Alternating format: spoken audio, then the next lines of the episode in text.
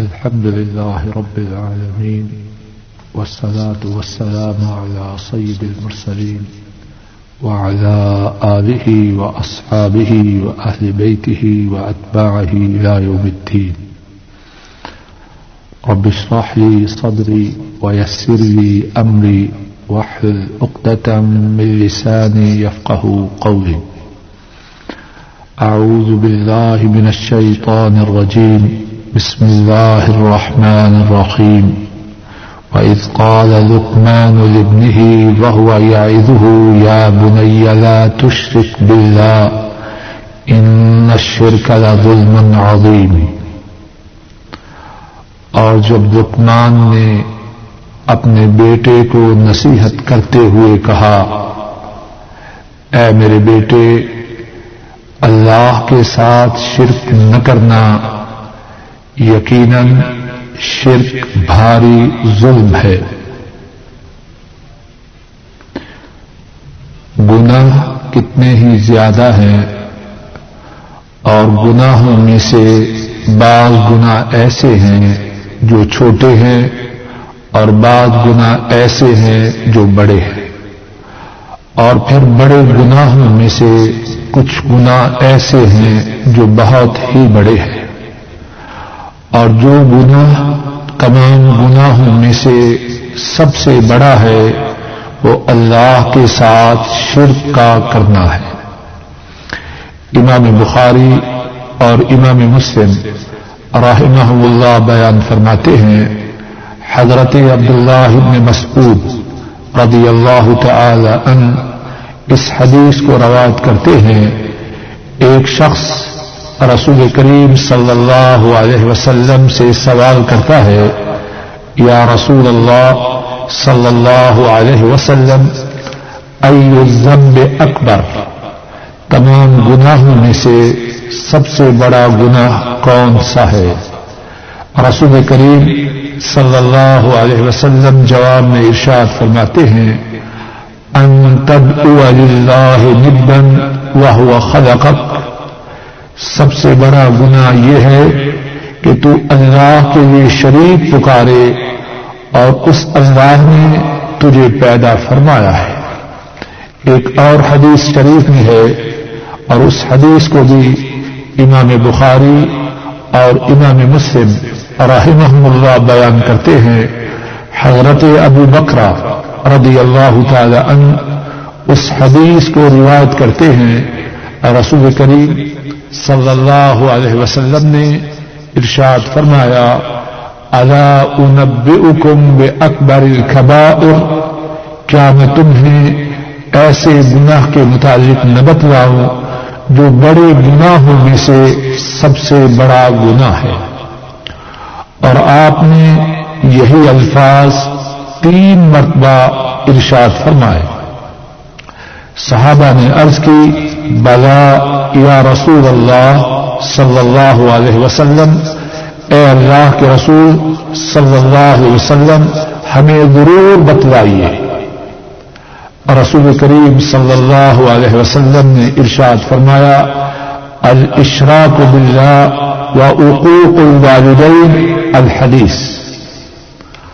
آپ صلی اللہ علیہ وسلم نے جواب میں ارشاد فرمایا اللہ کے ساتھ شرک کا کرنا اور والدین کی نافرمانی.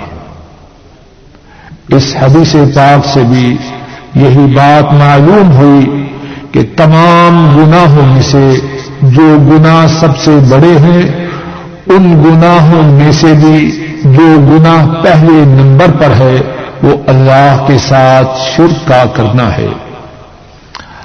آج کی اس نشست میں اللہ کی توفیق سے شرک ہی کے متعلق کچھ بات کہنی ہے، اور جو بات بیان کرنی ہے اس کا پہلا نقطہ یہ ہے کہ شرک کیا ہے. شرک سے مراد یہ ہے اللہ کی ذات میں، اللہ کی صفات میں کسی کو اللہ کا شریک ٹھہرانا، کسی کو اللہ کا ہمسب ٹھہرانا. اللہ کے لیے رکوع ہے، وجود ہے، قیام ہے، کسی اللہ کے سوا کسی اور کے لیے رکوع کرنا، اللہ کے سوا کسی اور کے روبرو سجدہ کرنا، تمام معاملات اللہ کے قبضہ قدرت میں ہیں۔ اب اللہ کے سوا کسی فوج شدہ کو دستگیر کہنا، مشکل کشا کہنا، مدد کے لیے پکارنا، یہ سب صورتیں شرک کی ہے۔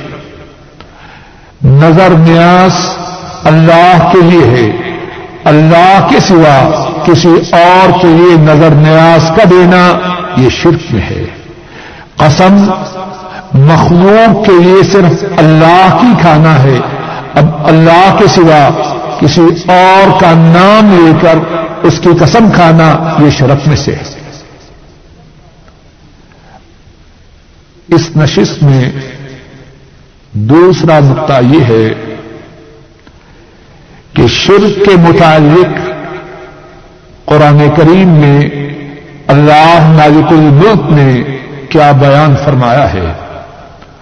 قرآن کریم میں شرک کی سنگینی، شرک کی خرابی اور بربادی کے بیان کرنے کے لیے بہت سی آیات کریمہ آئی ہیں، ان میں سے چند ایک آپ کے سامنے اللہ کی توفیق سے پیش کرتا ہوں۔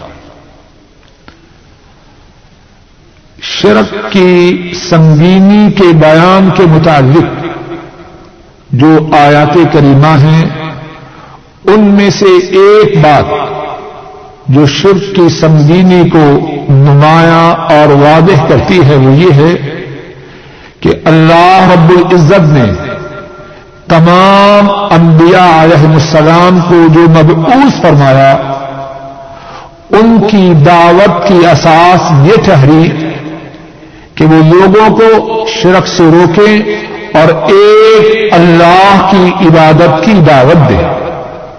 اللہ مالک الملک ارشاد فرماتے ہیں، وَمَا أَرْسَلْنَا مِن قَبْلِكَ مِن رَّسُولٍ إلا نوحي إليه أنه لا إله إلا أنا فاعبدون۔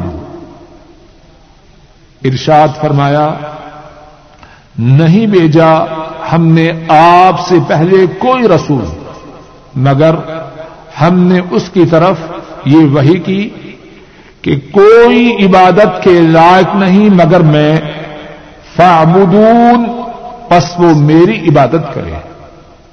تمام انبیاء کی دعوت کی اساس، تمام انبیاء کی دعوت کی بنیاد یہ ٹھہری کہ وہ لوگوں کو شرک سے روکیں اور ایک اللہ کی عبادت کی دعوت دیں۔ امام الانبیاء حضرت محمد صلی اللہ علیہ وسلم، ان کی دعوت کی بنیاد بھی یہی ٹھہری۔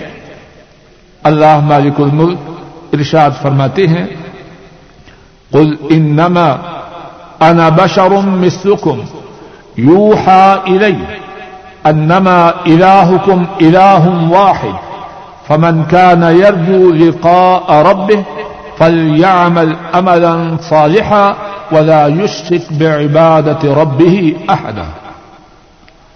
اللہ ارشاد فرماتے ہیں، آپ فرما دیجئے کہ میں تمہاری طرح کا بشر ہوں، میری طرف یہ وحی کی جاتی ہے، انما الہکم الہ واحد، بے شک تمہارا معبود ایک معبود ہے، فمن کان یرجو لقاء ربہ، پس جو شخص اللہ کی ملاقات کی امید رکھے، فلیعمل عملا صالحا، اسے چاہیے کہ وہ نیک عمل کرے، ولا یشرک بعبادت ربہ احدا، اور اپنے رب کی عبادت کے ساتھ کسی کو، اور اپنے رب کی عبادت میں کسی کو شریک نہ ٹھہرائے۔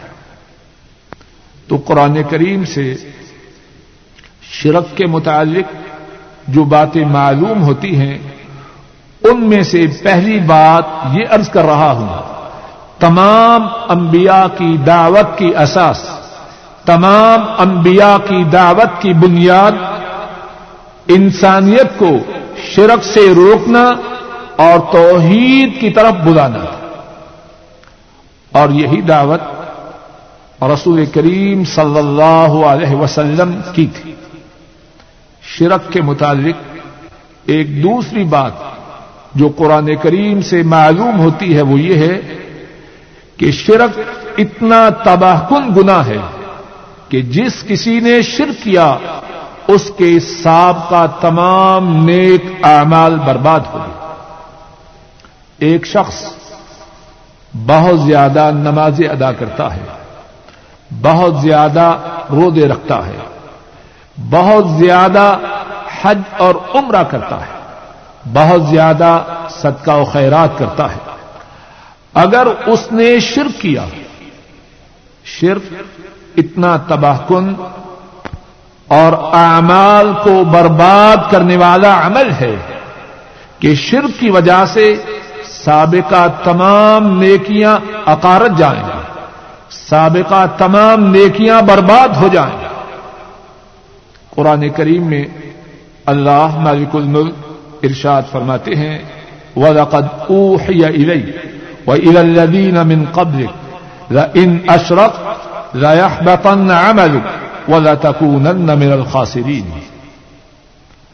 اور بے شک آپ کی طرف وحی کی گئی اور ان لوگوں کی طرف وحی کی گئی جو آپ سے پہلے تھے۔ کیا وحی آئی؟ اگر آپ نے شرک کیا تو آپ کے عمل برباد ہو جائیں گے اور آپ ضرور خسارہ پانے والوں میں سے ہو جائیں۔ حضرات کرام، یہ خطاب کس سے ہے؟ یہ خطاب امام الانبیاء، قائد المرسلین، حبیب رب العالمین حضرت محمد صلی اللہ علیہ وسلم سے ہے، اور یہ وہ خطاب ہے کہ اللہ نے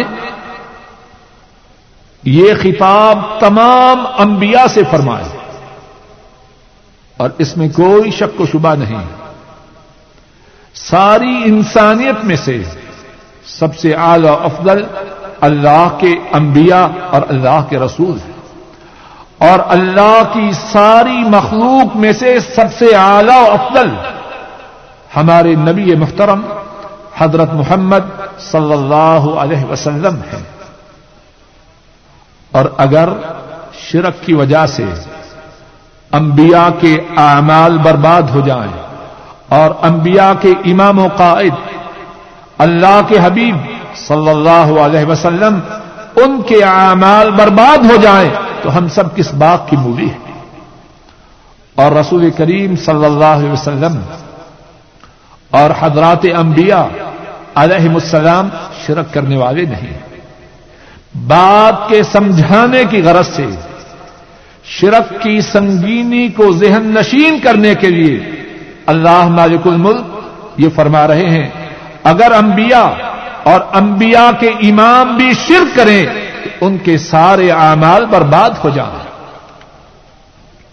باقی لوگ اگر وہ شرک میں مبتلا ہو جائیں ان کے اعمالوں کی، ان کی نیکیوں کی انبیاء کی نیکیوں کے مقابلہ میں کیا حیثیت ہے؟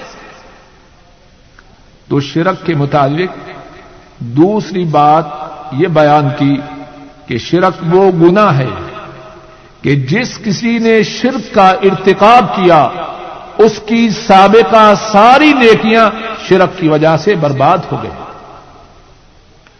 شرک کے متعلق قرآن کریم میں ایک اور بات یہ ہے کہ شرک کرنے والا نجس ہو جاتا ہے، شرک کرنے والا پلید ہو جاتا ہے۔ اللہ مالک الملک ارشاد فرماتے ہیں، یا ایھا الذین آمنوا انما المشرکون نجس فلا یقربوا المسجد الحرام بعد عامهم ھذا۔ اے ایمان والو، یقیناً مشرک ناپاک ہیں، پلید ہیں، نجس ہیں، اور وہ اس سال کے بعد حرمت والی مسجد کے قریب نہ بھٹکے. تو شرک کے متعلق تیسری بات یہ بیان کر رہا ہوں کہ شرک وہ تباہ کن اور برباد کرنے والا عمل ہے کہ جس نے شرک کیا قرآن کریم کی روح سے وہ ناپاک اور نجس ہو گیا.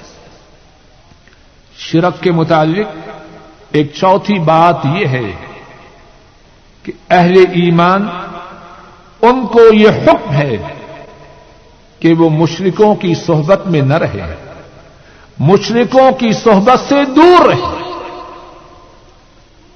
قرآن کریم میں اللہ مالک الملک ارشاد فرماتے ہیں وَلَا تَنْكِحُوا الْمُشْرِكَاتِ حَتَّى يُؤْمِنَ وَلَأَمَةٌ مُؤْمِنَةٌ خَيْرٌ مِّن مُشْرِكَةٍ وَلَوْ أَعْجَبَتْكُمْ.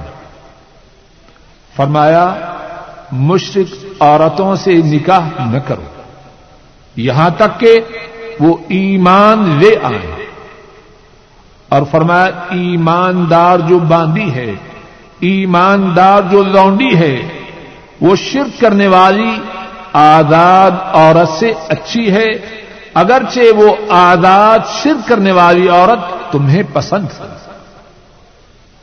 وَلَا تُنْكِحُوا الْمُشْرِكِينَ حَتَّى يُؤْمِنُوا وَلَعَبْدٌ مُؤْمِنٌ خَيْرٌ مِّن مُشْرِكٍ وَلَوْ أَعْجَبَكُمْ.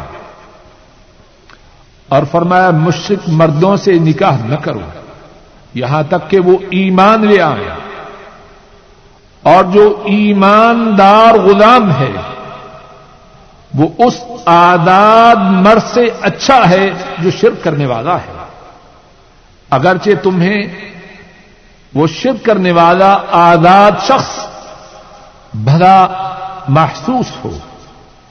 فرمایا اولئک یدعون الی النار، یہ جو مشرک مرد اور شرک کرنے والی عورتیں ہیں یہ جہنم کی آگ کی طرف دعوت دیتے ہیں. واللہ یدعو الی الجنۃ والمغفرۃ باذنہ، اور اللہ اپنے حکم کے ساتھ جنت اور مغفرت کی طرف بلاتا ہے.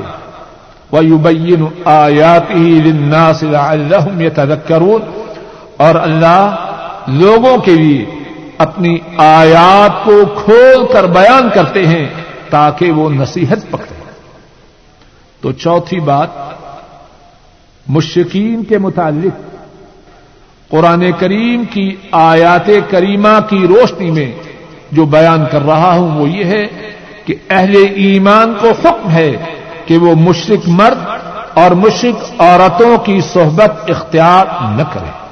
ہاں اگر کوئی شخص مشرکوں کی مجلس میں اس غرض سے جائے یا مشرکوں کو اپنی مجلس سے اس غرض میں بلائے کہ ان کو دین کی دعوت دینی ہے، شرک سے روکنا ہے، تو یہ بات درست، لیکن ان سے دوستی رکھنا، ان سے تعلق رکھنا، ان سے موالات رکھنا اسلام میں اس بات کی اجازت ہے.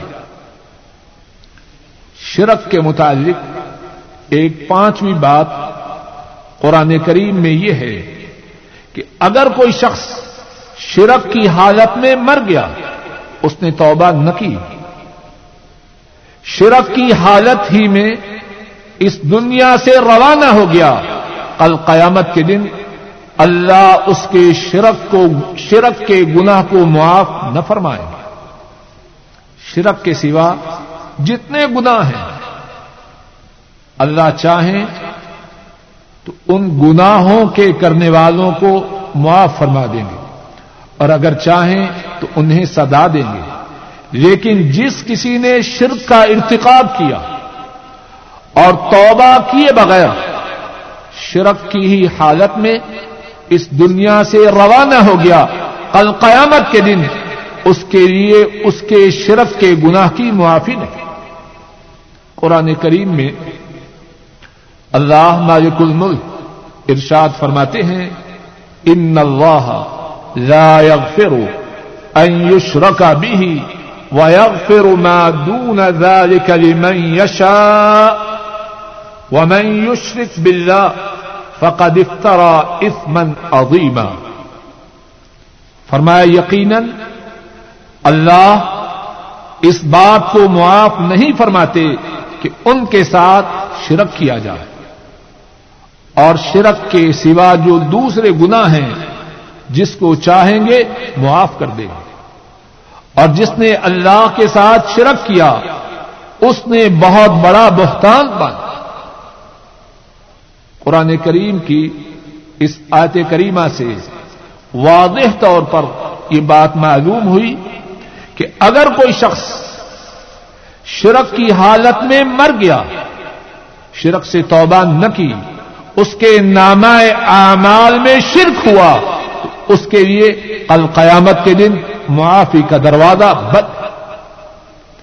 قرآن کریم میں ایک اور مقام پر اللہ مالک الملک ارشاد فرماتے ہیں، ان اللہ لا یغفر ان یشرک به ویغفر ما دون ذلك لمن یشاء ومن یشرک باللہ فقد ضل ضلالا بعیدا۔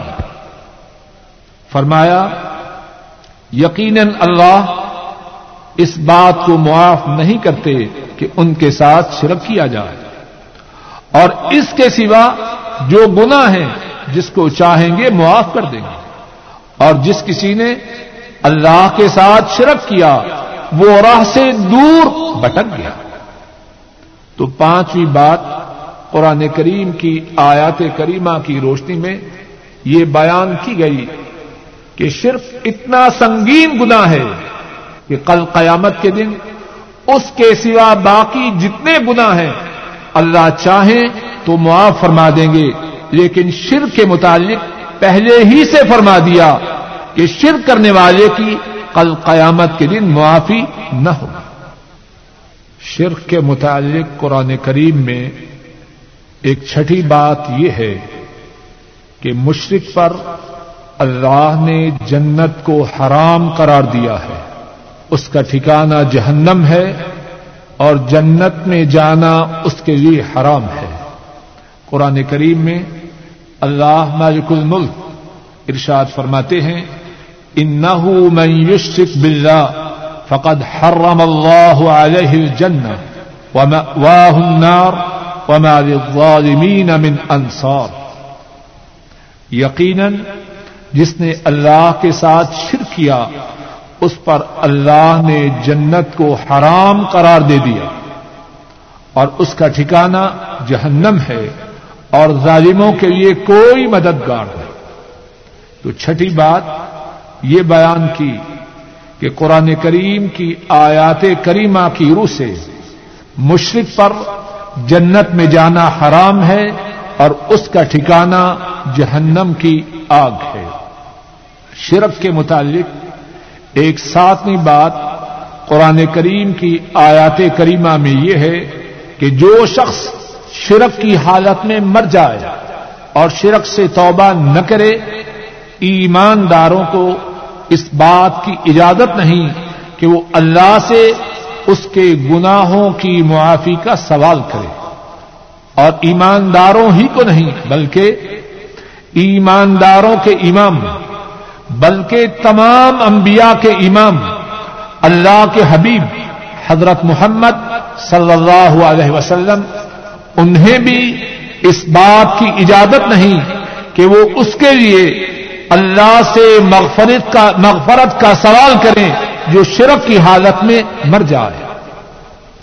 قرآن کریم میں اللہ مالک الملک ارشاد فرماتے ہیں، ما کان للنبی والذین آمنوا ان یستغفروا للمشرکین ولو كانوا اولی قربی من بعد ما تبین لهم انہم اصحاب الجحیم۔ ارشاد فرمایا نبی کے لیے اور اہل ایمان کے لیے یہ جائز نہیں کہ وہ شرک کرنے والوں کے لیے استغفار کریں، ولو كانوا اولی قربی، اگرچہ وہ شرک کرنے والے ان کے قرابت والے ہوں، ان کے رشتہ دار ہوں، من بعد ما تبین لهم انہم اصحاب الجحیم، جب ان کے لیے یہ بات واضح ہو گئی کہ یہ شرک کرنے والے جہنم والے ہیں۔ تو سر کے مطابق قرآن کریم کی آیات کریمہ کی روح سے ساتویں بات یہ ہے کہ جو شخص شرک کی حالت میں مر جائے نبی کریم صلی اللہ علیہ وسلم اور اہل ایمان ان کو اس بات کی اجازت نہیں کہ وہ ایسے شرک کی حالت میں مرنے والوں کے لیے اللہ سے مغفرت کا سوال کرے۔ تو آج کی نشست میں جو دوسری بات بیان کی گئی وہ یہ تھی کہ قرآن کریم میں اللہ مالک الملک نے شرک کے متعلق اور شرک کرنے والوں کے متعلق کیا فرمایا ہے، اور اللہ مالک الملک نے قرآن کریم میں شرک اور مشرکوں کے متعلق جو کچھ فرمایا ہے وہ تو بہت زیادہ ہے۔ جو باتیں عرض کی وہ 7 تھیں اور دوبارہ ان 7 باتوں کو دہراتا ہوں۔ پہلی بات یہ بیان کی گئی کہ تمام انبیاء کی دعوت کی اساس، تمام انبیاء کی دعوت کی بنیاد اللہ کی توحید کی طرف، ایک اللہ کی بندگی کی طرف انسانوں کو بلانا اور شرک سے روکنا تھا، اور اسی چیز کی دعوت رسول کریم صلی اللہ علیہ وسلم نے اپنی امت کو دی۔ دوسری بات یہ بیان کی گئی کہ شرک وہ تباہ کن گناہ ہے کہ پہلی تمام نیکیوں کو برباد کر جاتا ہے۔ اگر کسی نے شرک کیا اس کے نامہ اعمال میں کتنی بھی نیکیاں کیوں نہ ہو، شرک کرنے کی وجہ سے سابقہ تمام نیک اعمال برباد ہو جاتے ہیں۔ شرک کے متعلق تیسری بات قرآن کریم کی آیات کریمہ کی روشنی میں یہ بیان کی گئی کہ شرک کرنے کی وجہ سے شرک کرنے والا ناپاک، پلید اور نجس ہو جاتا ہے۔ چوتھی بات یہ بیان کی گئی کہ مشرکوں سے اہل ایمان کو دور رہنا چاہیے، نہ مشرک عورتوں سے نکاح ہو نہ مشرک مردوں سے نکاح ہو۔ شرک کے متعلق پانچویں بات یہ بیان کی گئی کہ جو شخص توبہ کے بغیر شرک کی حالت میں مر جائے کل قیامت کے دن اس کے اس گناہ کی معافی نہیں، کل قیامت کے دن اس کے اس گناہ کی معافی نہیں۔ شرک کے سوا جتنے گناہ ہیں اللہ چاہے تو معاف فرما دے، لیکن شرک کے متعلق پہلے ہی سے فیصلہ فرما دیا کہ کل قیامت کے دن شرک کرنے والے کے شرک کو معاف نہیں فرمانا۔ شرک کے متعلق چھٹی بات قرآن کریم کی آیات کریمہ کی روشنی میں یہ بیان کی گئی کہ مشرک پر جنت حرام ہے اور اس کا ٹھکانہ جہنم کی آگ ہے۔ اور شرک کے متعلق قرآن کریم کی آیات کریمہ کی روشنی میں 7ویں بات یہ بیان کی گئی کہ اہل ایمان اور رسول کریم صلی اللہ علیہ وسلم ان کو اس بات کی اجازت نہیں کہ وہ ان لوگوں کے لیے اللہ سے مغفرت کا سوال کریں جو شرک کی حالت میں مر جائیں۔ آج کی نشست میں ایک اور بات شرک کے متعلق جو بیان کرنی ہے وہ یہ ہے کہ رسول کریم صلی اللہ علیہ وسلم اپنی امت کو شرک سے دور رکھنے کا کتنا اہتمام کرتے ہیں۔ رسول کریم صلی اللہ علیہ وسلم کی حیات مبارکہ میں اس بارے میں بہت سے شواہد اور بہت سے دلائل، ہیں، ان میں سے چند ایک کو ذکر کرتا ہوں۔ پہلا شاہد، پہلی دلیل رسول کریم صلی اللہ علیہ وسلم کی حیات مبارکہ میں شرک کی مذمت میں جو بیان کرنا چاہتا ہوں وہ یہ ہے، رسول کریم صلی اللہ علیہ وسلم نے اپنے ساتھیوں کو تاکید کی ان کو قتل کر دیا جائے، ان کو جلا دیا جائے، ان کے ٹکڑے ٹکڑے کر دیے جائیں، لیکن وہ شرک کا ارتکاب نہ کرے۔ امام احمد رحمہ اللہ بیان کرتے ہیں حضرت معاذ رضی اللہ تعالی عنہ اس حدیث کو روایت کرتے ہیں، فرمایا اوصانی رسول اللہ صلی اللہ علیہ وسلم، اوصانی رسول اللہ صلی اللہ علیہ وسلم بعشر کلمات، رسول کریم صلی اللہ علیہ وسلم نے مجھے 10 باتوں کی وصیت فرمائی، اور ان 10 باتوں میں سے پہلی بات جس کی آپ نے وصیت فرمائی وہ کیا تھی؟ آپ صلی اللہ علیہ وسلم نے ارشاد فرمایا لا تشرک باللہ شیئا وان قتلت وحرقت، اللہ کے ساتھ کسی کو شریک نہ ٹھہرانا اگرچہ تجھے قتل کر دیا جائے اور تجھے جلا دیا جائے، قتل ہونا منظور کرنا، جلائے جانا برداشت کرنا، لیکن اللہ کے ساتھ کسی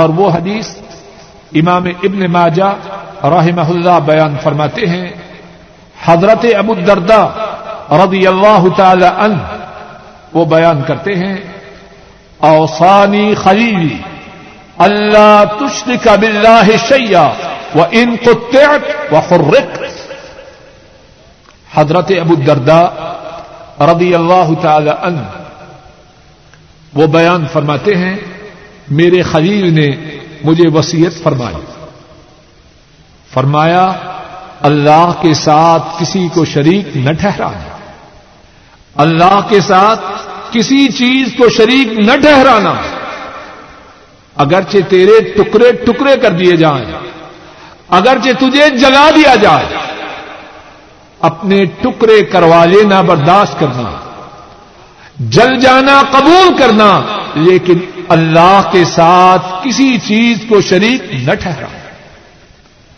رسول کریم صلی اللہ علیہ وسلم کی سیرت پاک سے شرک کے متعلق جو پہلی بات بیان کر رہا ہوں وہ یہ ہے آپ نے اپنے صحابہ کو تاکید فرمائی، قتل ہو جانا گوارا کرنا، ٹکڑے کروا لینا برداشت کرنا، زندہ جل جانا قبول کرنا، لیکن اللہ کے ساتھ کسی کو شریک نہ ٹھہرا۔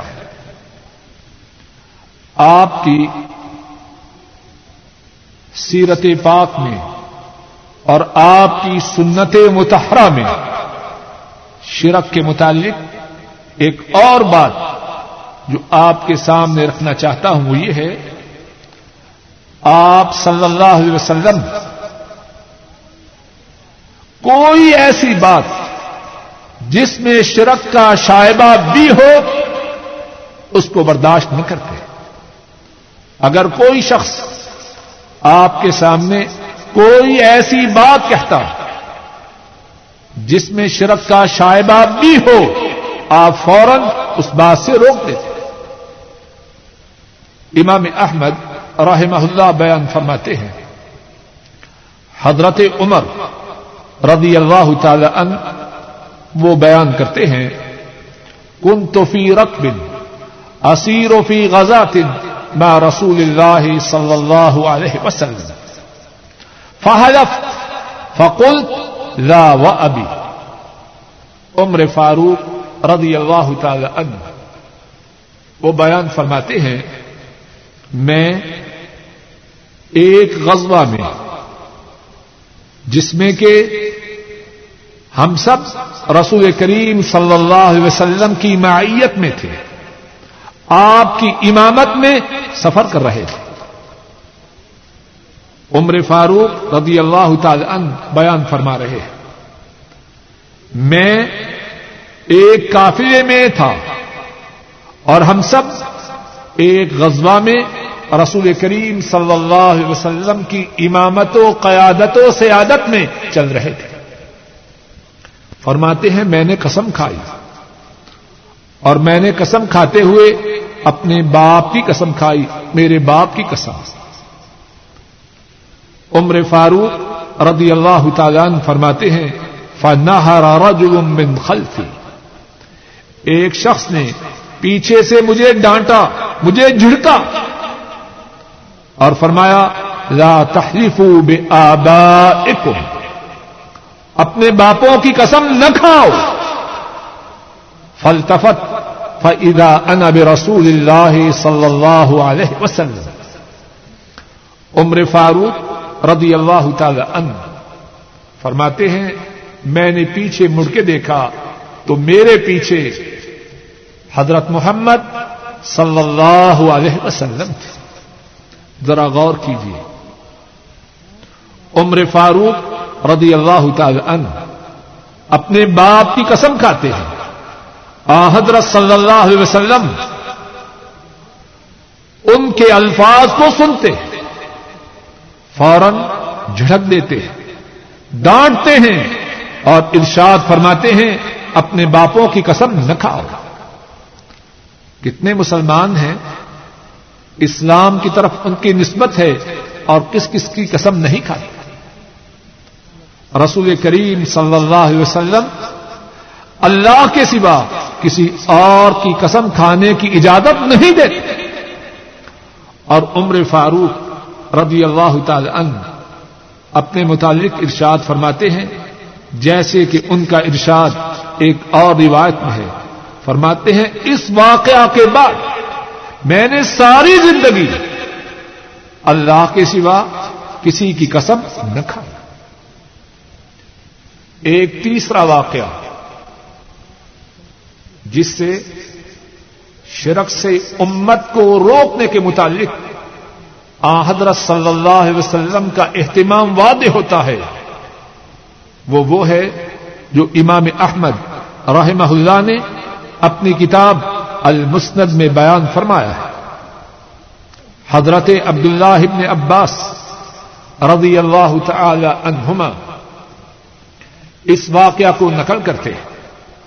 ایک شخص رسول کریم صلی اللہ علیہ وسلم کی خدمت میں حاضر ہوتا ہے اور کہتا ہے ما شاء اللہ وشئت، جو اللہ چاہے اور آپ چاہیں.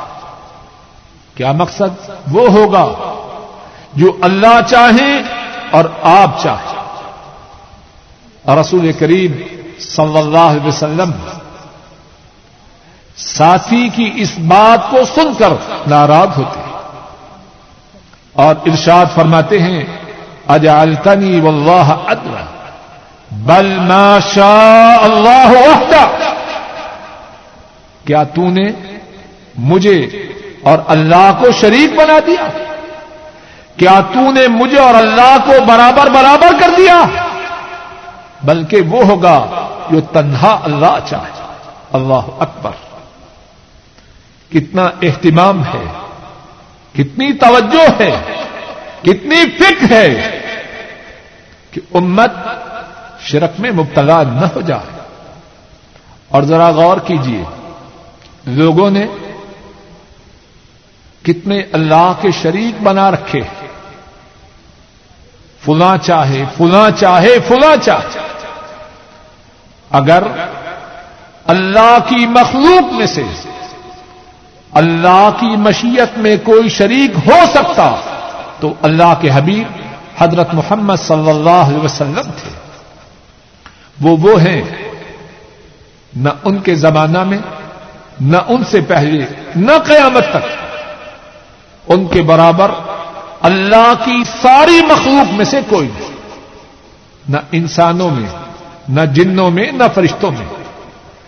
اللہ کی ساری مخلوق میں سے سب سے اعلیٰ، سب سے افضل، سب سے بلند و بالا ہے، اور وہ اس بات کی نفی کر رہے ہیں کہ اللہ کی مشیت میں، اللہ کے ارادہ میں، اللہ کی مرضی میں، اللہ کے فیصلہ میں ان کی شراکت.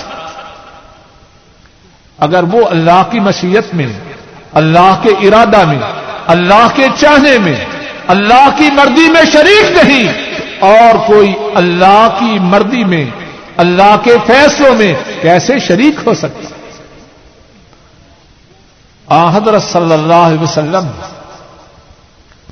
آپ کی سنت مطہرہ میں اور آپ کی سیرت پاک میں امت کو شرک سے دور رکھنے کے لیے کتنی ہی مثالیں. ایک اور مثال بیان کر کے بات کے آخری حصہ کو انشاءاللہ عرض کروں. امام مسلم رحمہ اللہ بیان فرماتے ہیں حضرت علی رضی اللہ تعالی عنہ وہ بیان کرتے ہیں اور رسول کریم صلی اللہ علیہ وسلم نے ارشاد فرمایا لعن اللہ من ذبح لغیر اللہ, اللہ نے اس پہ لعنت کی جس نے اللہ کے سوا کسی اور کے لیے ذبح کی. حضرات کرام ذرا غور کیجیے, اللہ کی لعنت کا ذکر کون کر رہا ہے؟ اللہ کی اس لعنت کا ذکر وہ کر رہے ہیں جو رحمت للعالمین ہے, سراپا رحمت ہے, مجسمہ شفقت ہے, لیکن جو اللہ کے ساتھ شرک کرے, اللہ کے سوا کسی اور کے لیے جانور ذبح کرے, اس کے متعلق رحمت للعالمین مجسمہ رحمت, سراپا شفقت, رعوف, مسلمانوں کے لیے شفقت کرنے والے, مہربانی کرنے والے صلی اللہ علیہ وسلم کیا فرما رہے ہیں؟ اللہ کی اس پہ لعنت ہو جو اللہ کے سوا کسی اور کے لیے ذبح کرے. تو آج کی نشست میں تیسرا نقطہ جس کے متعلق اللہ کی توفیق سے گفتگو ہو رہی ہے وہ یہ ہے کہ رسول کریم صلی اللہ علیہ وسلم اپنی امت کو شرک سے دور رکھنے کے لیے بہت زیادہ اہتمام فرماتے ہیں, اور اس سلسلے میں چار باتیں آپ کی سیرت مطہرہ کے حوالے سے, آپ کی سنت پاک کے حوالے سے بیان کی. ان میں سے پہلی بات یہ بیان کی کہ حضرت صلی اللہ علیہ وسلم نے اپنے صحابہ کو اس بات کی تاکید کی قتل ہو جانا گوارا کریں, اپنے ٹکڑے کروا لینا برداشت کریں, جل جانا قبول کریں, لیکن اللہ کے ساتھ کسی چیز کو شریک نہ ٹھہرائیں. آپ کی سیرت مطہرہ کے حوالے سے دوسری بات یہ بیان کی, آپ کے سامنے عمر فاروق رضی اللہ تعالی عنہ نے اپنے باپ کی قسم کھائی, حضرت صلی اللہ علیہ وسلم نے ان کو جھڑک دیا اور فرمایا اپنے باپوں کی قسم نہ کھاؤ. تیسری بات آپ کی سیرت مطہرہ اور آپ کی سنت پاک کے حوالے سے یہ بیان کی, آپ کے سامنے ایک شخص نے جب یہ کہا وہ ہوگا جو آپ چاہیں یا اللہ چاہیں, تو آپ صلی اللہ علیہ وسلم ناراض ہوئے اور فرمایا تو نے مجھے اللہ کا شریک بنا دیا ہے, وہ ہوگا جو صرف ایک اللہ چاہے. اور چوتھی بات آپ کی حدیث پاک کے حوالے سے جو بیان کی گئی وہ یہ تھی, آپ صلی اللہ علیہ وسلم نے فرمایا اس پر اللہ لعنت فرماتے ہیں جو اللہ کے سوا کسی اور کے لیے ذبح کرتا ہے. آج کی نشست میں شرک کے متعلق جو گفتگو ہو رہی ہے اس کا آخری اور چوتھا نقطہ یہ ہے کہ جو لوگ شرک کر چکے ہیں اور چاہتے ہیں کہ شرک سے توبہ کر لیں, شرک سے معافی حاصل کر لیں, تو کیا یہ ممکن ہے؟ توجہ سے سنیے, شاید کہ اس بات کا سننا اور سمجھنا اللہ مالک الملک ہم سب کی نجات کا سبب بنا دے. چوتھا اور آخری نقطہ آج کی گفتگو کا یہ ہے کہ جس کسی نے شرک کیا اور وہ چاہتا ہے کہ اس کے شرک سے اسے معافی مل جائے، اس کا نامہ اعمال شرک کے گناہ سے پاک ہو جائے، کیا ایسا کرنا ممکن ہے یا نہیں؟ جواب یہ ہے اللہ کے فضل و کرم سے ایسا ہونا ممکن ہے، اگر کوئی شخص سچے دل سے اپنے شرک کے گناہ سے توبہ کر لے، شرک کو چھوڑ دے، سابقہ گناہ پہ پشیمان ہو اور آئندہ یہ عزم اور ارادہ کرے کہ میں نے شرک کا گناہ نہیں کرنا، اللہ اپنے فضل و کرم سے اس کے شرک کے گناہ کو معاف فرماتا ہے۔ اور حدیث پاک میں اور قرآن کریم میں اس بات کے لیے دلائل موجود ہیں۔ امام بخاری رحمہ اللہ بیان فرماتے ہیں، حضرت عبداللہ ابن عباس رضی اللہ تعالی عنہما وہ بیان کرتے ہیں، ان ناسا من اہل الشرک كانوا قد قتلوا فأكثروا وزنوا فأكثروا فأتوا النبي صلى الله عليه وسلم فقالوا إن الذي تقول وتدعو إليه لحسن لو تخبرنا أنا لما عملنا كفارة۔ حضرت عبداللہ بن عباس رضی اللہ تعالی عنہما بیان فرماتے ہیں، کچھ مشرک لوگ، شرک کرنے والے لوگ نبی کریم صلی اللہ علیہ وسلم کی خدمت میں حاضر ہوئے، اور وہ تھے، انہوں نے بہت زیادہ خون ریزیاں کی اور بہت زیادہ بدکاریاں کی۔ آن حضرت صلی اللہ علیہ وسلم کی خدمت میں حاضر ہوئے، عرض کرنے لگے، اے محمد صلی اللہ علیہ وسلم، آپ جس دین طرف بلاتے ہیں وہ دین اچھا ہے، بھلا ہے، لیکن ہمیں بتلائیے ہم جو گناہ کر چکے ہیں کیا ان کی معافی کی کوئی صورت ہے؟ رسول کریم صلی اللہ علیہ وسلم خاموش ہو گئے۔ اللہ کی طرف سے جبریل امین ان کے اس سوال کا جواب لے کے آئے، اور اللہ کی کرم نوازی ہے، اللہ کی نوازش ہے انسانوں پر کہ اللہ نے ان کے اس سوال کا جو جواب دیا وہ آج تک قرآن کریم کی آیات کی صورت میں محفوظ ہے، اور انشاءاللہ ہمیشہ ہمیشہ محفوظ رہے۔ عبداللہ ابن عباس رضی اللہ تعالی عنہما بیان فرماتے ہیں، جبریل امین یہ آیات کریمہ لے کے آئے، قل یا عبادی الذین اسرفوا علی انفسهم لا تقنطوا من رحمت اللہ ان اللہ یغفر الذنوب جميعا انہ هو الغفور الرحیم۔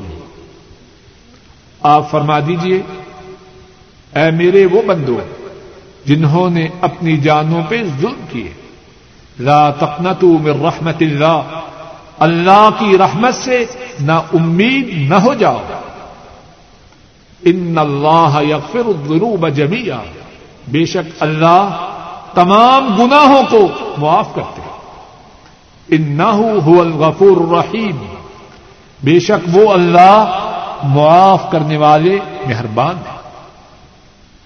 ذرا غور کیجیے، اللہ کی طرف سے یہ آیت کریمہ کس سوال کے جواب میں ہے اور کن کے سوال کے جواب میں ہے؟ ان لوگوں کے سوال کے جواب میں ہے جنہوں نے شرک کیا، جنہوں نے خون ریزیاں کی، جنہوں نے بہت زیادہ بدکاریاں کی۔ اللہ کی طرف سے ان کے لیے کیا بشارت آ رہی ہے؟ تم نے اپنی جانوں پہ ظلم کیا، اللہ کی رحمت سے نا امید نہ ہو جاؤ، اللہ تو تمام گناہوں کو معاف فرمانے والے ہیں۔ اور وہ اللہ یقیناً معاف کرنے والے مہربان ہیں. اور اسی پر بس نہیں، یہ آیات کریمہ بھی اس کے ساتھ ہی نازل ہوئیں. والذین لا يدعون مع اللہ الہا آخر ولا يقتلون النفس التي حرم الله الا بالحق ولا يزنون ومن يفعل ذلك يلقى اثاما يضاعف له العذاب يوم القيامة ويخلد فيه مهانا الا من تاب وآمن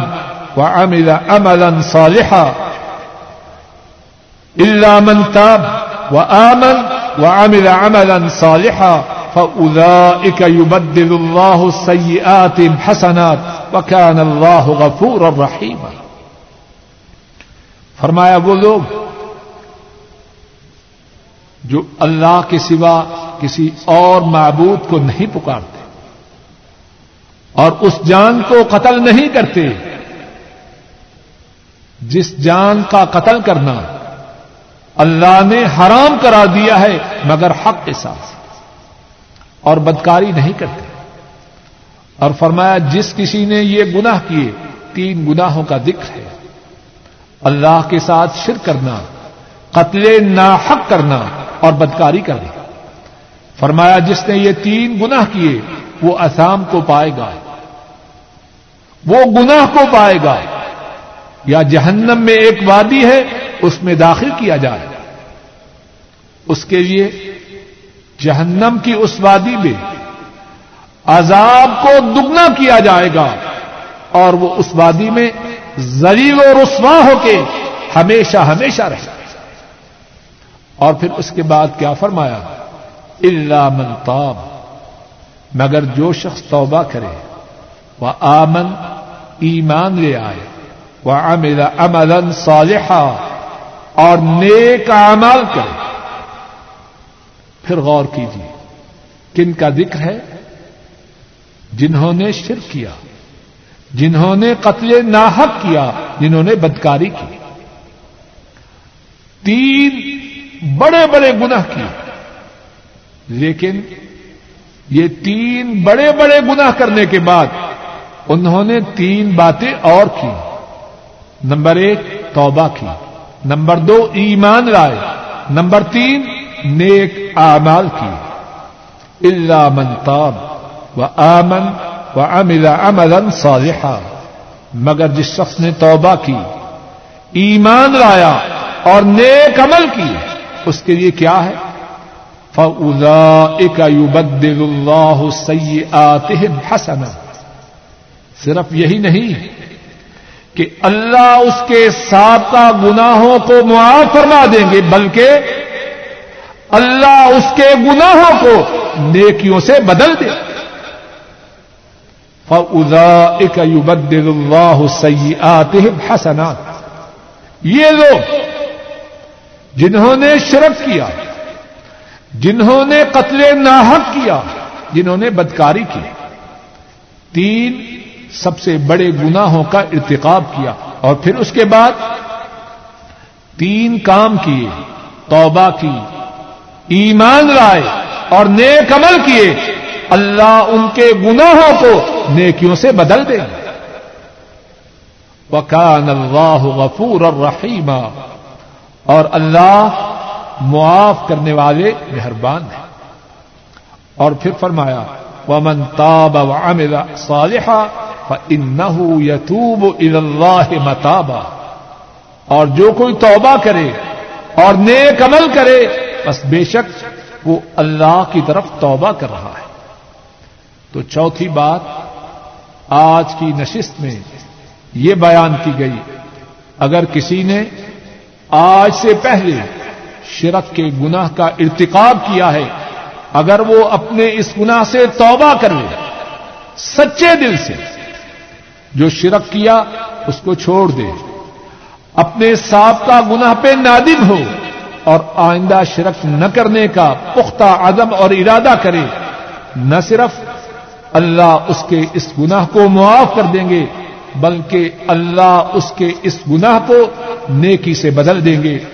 اللہ مالک الملک اپنے فضل و کرم سے کہنے والے کو اور سب سننے والوں کو شرک سے محفوظ رکھے، اور اگر کسی نے شرک کیا ہے تو اللہ اس کے سابقہ گناہ کو معاف کرے اور اس گناہ کو نیکی سے بدل دے، اور آئندہ ساری زندگی شرک سے محفوظ رکھے۔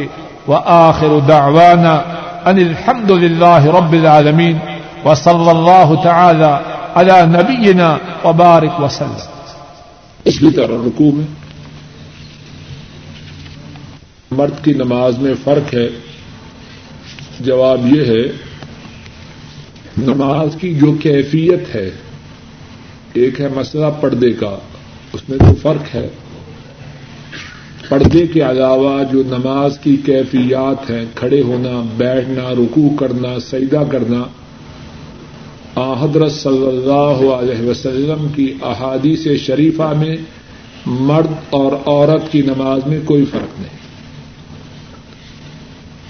مرد کا ہاتھ باندھنا، عورت کا باندھنا، مرد کا رکوع کرنا، عورت کا رکوع کرنا، مرد کا سجدہ کرنا، عورت کا سجدہ کرنا، احادیث شریفہ میں حضرت صلی اللہ علیہ وسلم نے مرد اور عورت کی نمازوں میں کوئی فرق بیان نہیں کیا۔ تو بات جو ہے وہ ہے جو اللہ کے نبی سے ثابت ہو۔ ہمارے ہاں تو یہ ہے، بعض لوگ کہتے ہیں کہ عورت ہاتھ کہاں رکھے اور مرد، حضرت صلی اللہ علیہ وسلم سے میرے محدود اور ناقص علم کے مطابق ایسا کوئی فرق ثابت نہیں، لیکن 11 تاریخ کو کچھ کام کرتے ہیں، 11ویں دیتے ہیں، یہ دین میں نئی باتیں ہیں، دین سے دوری کی باتیں ہیں، اور لوگوں نے کھانے کا بہانہ بنا رکھا، لوگوں نے کھانے کا حیلہ بنا رکھا۔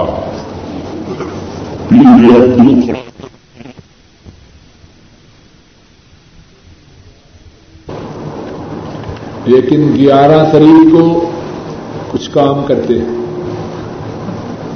11ویں دیتے ہیں، یہ دین میں نئی باتیں ہیں، دین سے دوری کی باتیں ہیں، اور لوگوں نے کھانے کا بہانہ بنا رکھا،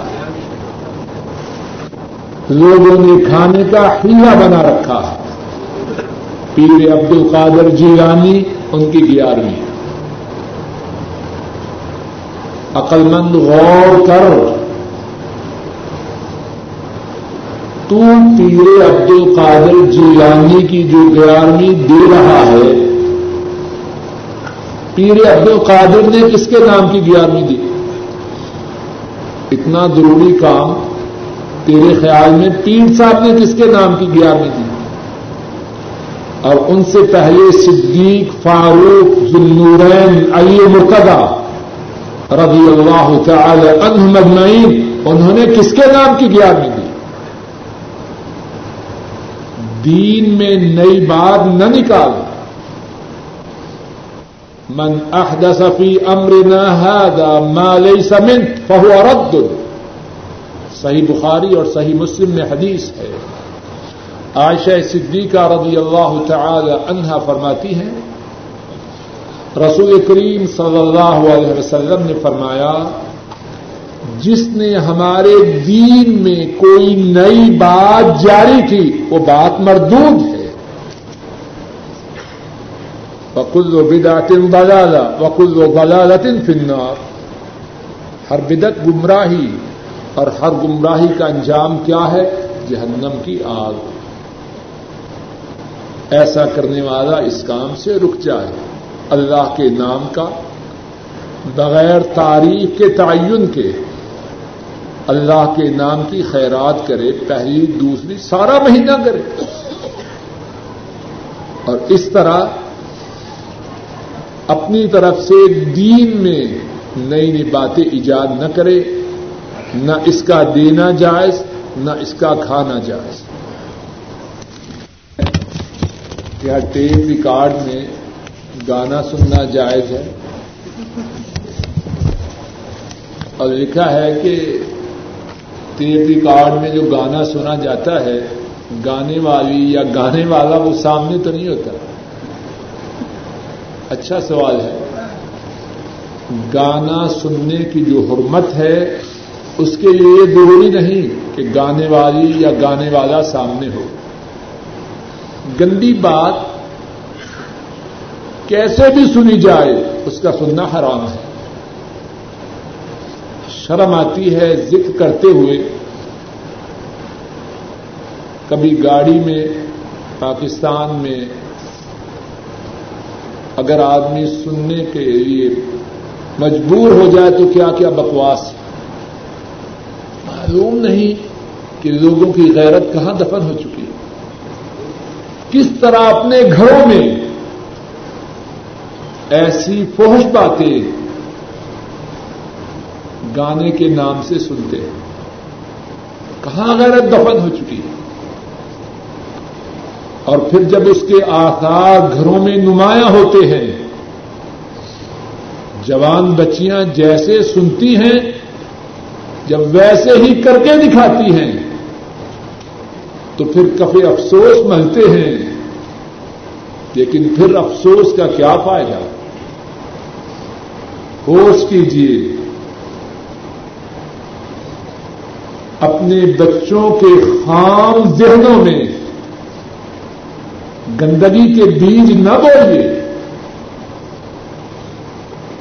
اگر اپنے بچوں کے خام اور معصوم ذہنوں میں کانٹے بیجیں گے تو آم نہیں ملیں گے, سیب نہیں ملیں گے, کانٹے ہی ملیں گے.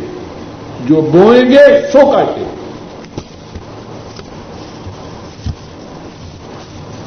دوسرا سوال یہ ہے کہ قوالی کا سننا کیسے ہے. میرا ان باتوں کے متعلق علم بہت ہی تھوڑا ہے, اللہ نے اپنے فضل و کرم سے دور ہی رکھا ہے. لیکن جو بات ہے کہ یہ جو ساز گانا بجانا ہے یہ سب حرام ہے, اور جو ان قوالیوں میں شرکیہ باتیں ہیں وہ ان کی حرمت میں, ان کے ناجائز ہونے میں اور اضافہ کرتے ہیں.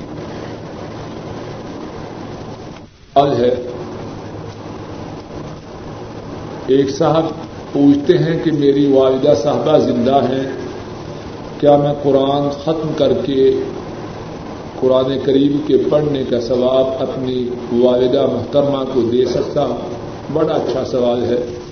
جواب